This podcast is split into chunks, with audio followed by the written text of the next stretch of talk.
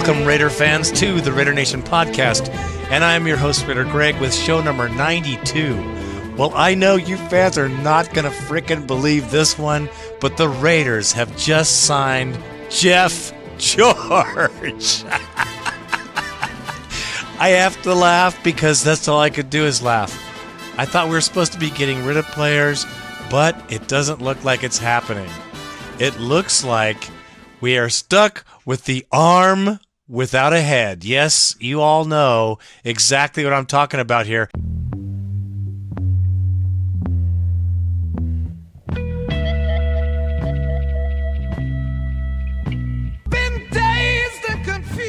Anyone who's been a Raider fan has to know about the headless Jeff George.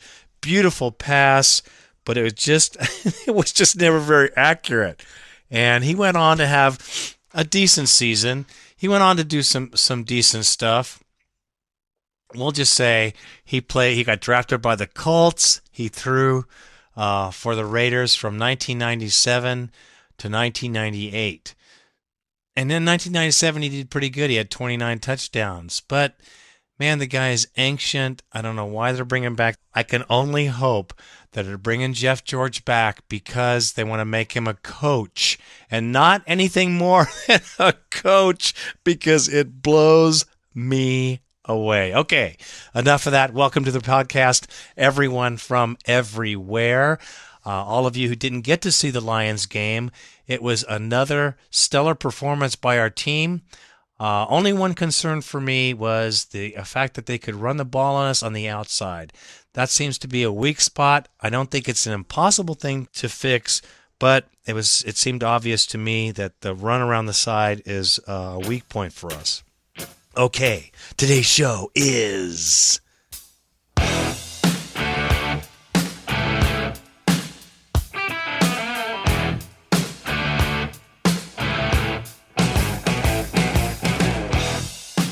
Collins to be iceberg for the Titanics. If you can believe it, Collins is going to be signed by the Titans. Raider Nation celebration, we'll talk about that. The Lions game, we'll certainly go over that in detail. And we'll talk a little bit about Seattle. And that's about that, Raider Nation. So let's get on to it.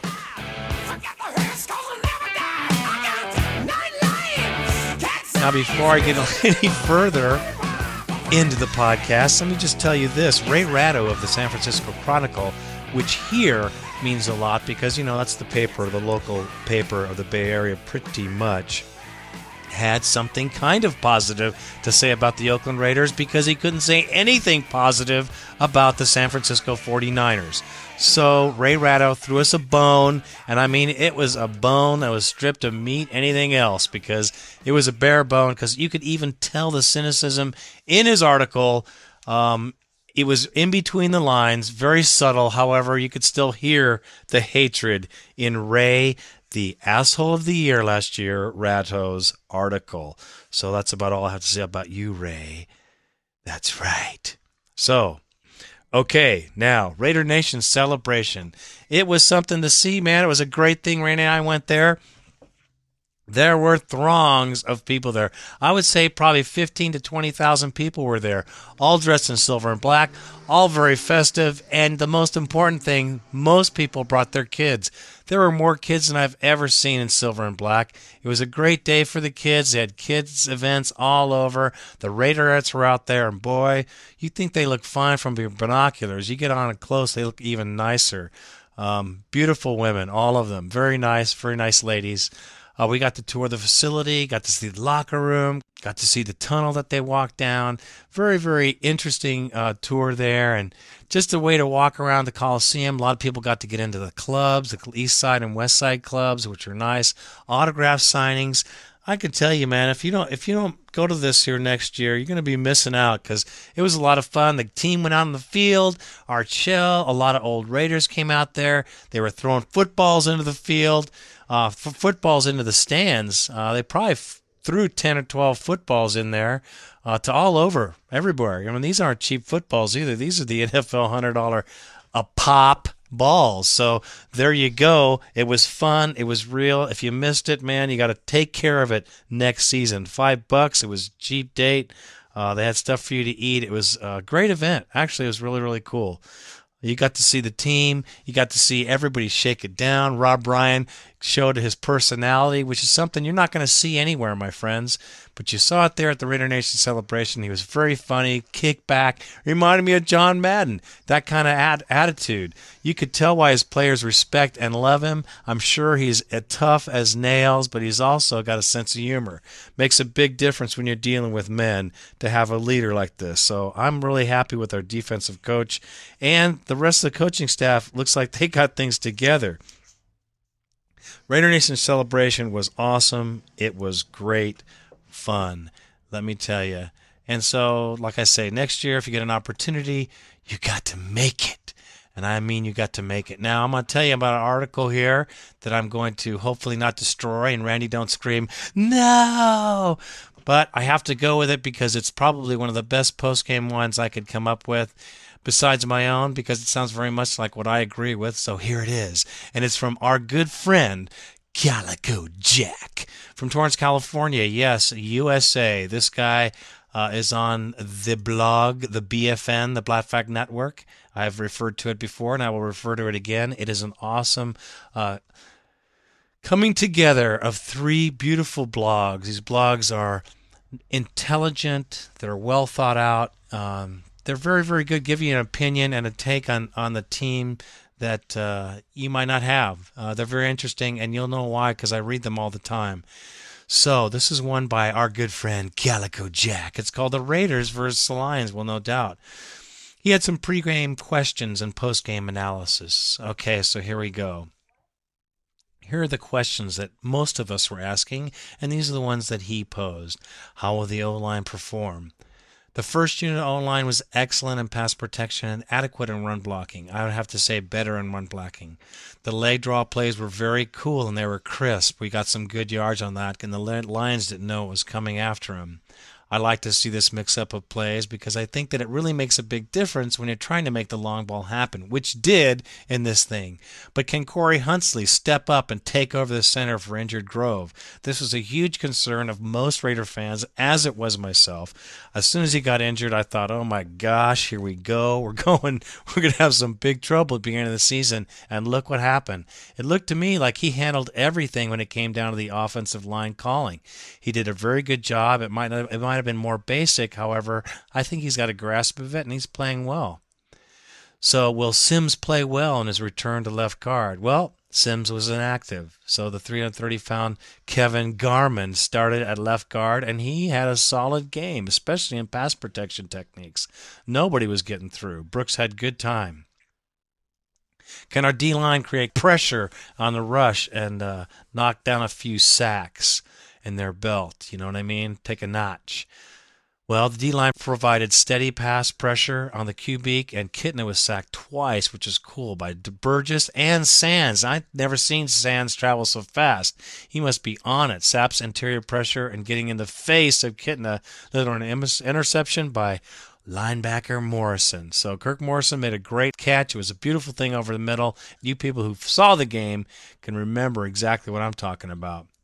Now, can our special teams continue to play solid football? The special teams coverage units were great. They're outstanding, great.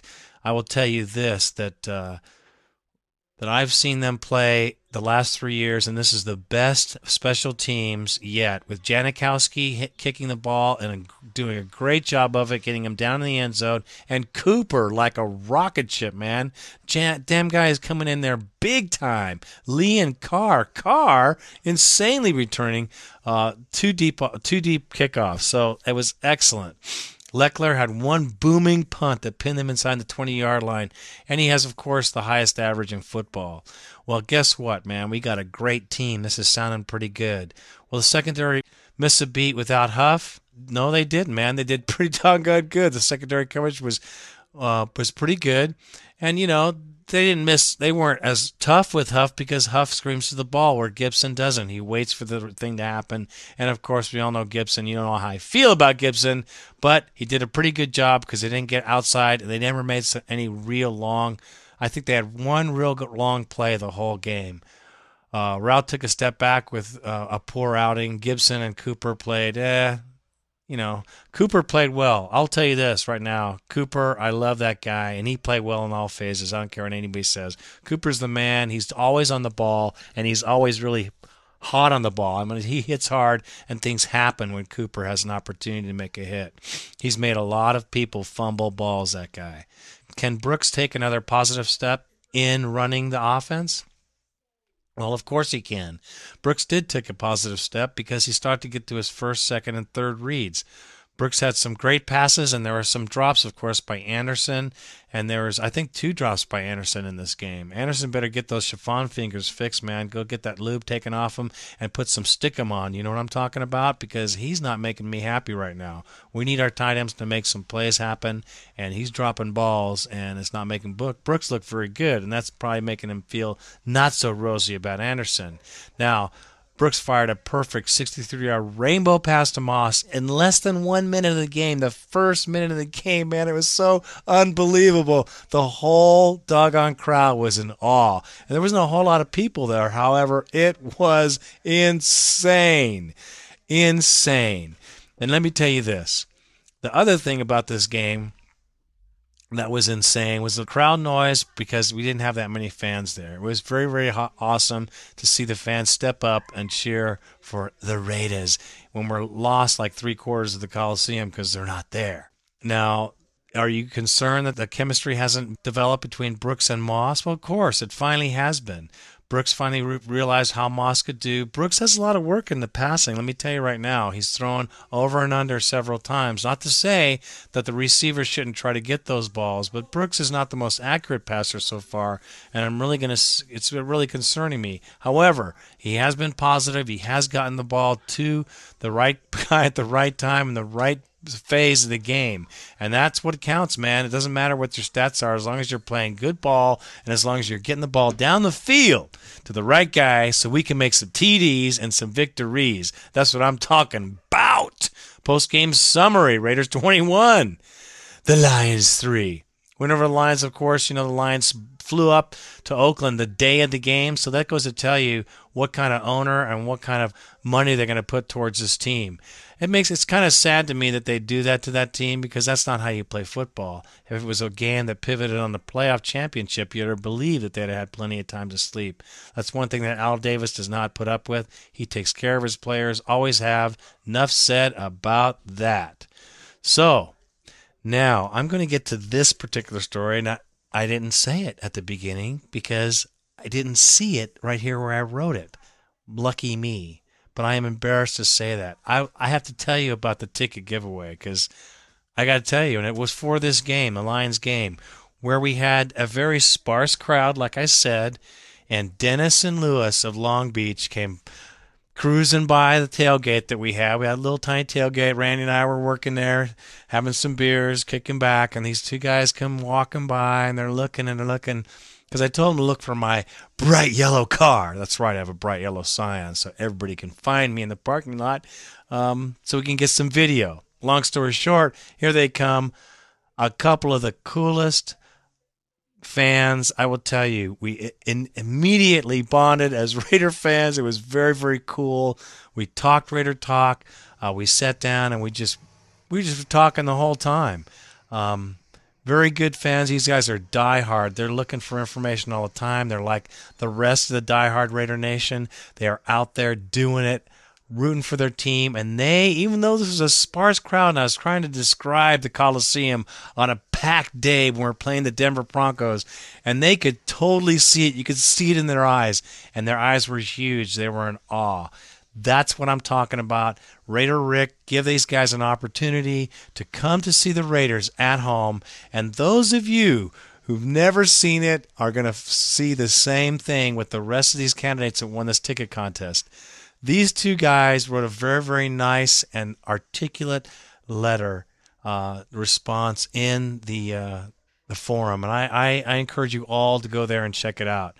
They had a great time. The seats are great seats the uh, experience, well, they can tell you what it's like. I've been telling you guys what it's like forever, and I'm so happy that Raider Rick gave these guys the opportunity, and I, because I was happy to meet these guys. These guys will be back again. They're going to keep coming back and going to these games because they realize that this is it. That the Raider Nation lives at the Oakland Coliseum. And that's where it happens, man. And you got to be there, get in your seat, and cheer for your doggone team. It is so ultra important. I can't even tell you otherwise. Okay. Now, Kerry Collins is going to be signed by the Tennessee Titans. Can you believe that? Billy Volek is not making it. And they don't have anybody really that can make it. so they're going to draft the Tin Man to play in an offense that Steve McNair used to run. What can I say about that? What can I say about that? I can say this. I can say Kerry Collins will do to the Titans what he's done to every team he's played with. He will be inconsistent and impassionate. He will not bring the fans what they want. He will tell them what they want to hear, but it will not be with his heart. And that's just a sad thing for this guy to take money from another team because he's a tin man and he sucks. And I know you can understand my emotion when it comes to this particular situation. So Collins will be signing with the Titans, and that's why I call them the Titanics, because the Iceman cometh, and well, you know what? Your boat's sunk, brothers. Um, and we won't be worrying about seeing you in any championships in the not too distant future.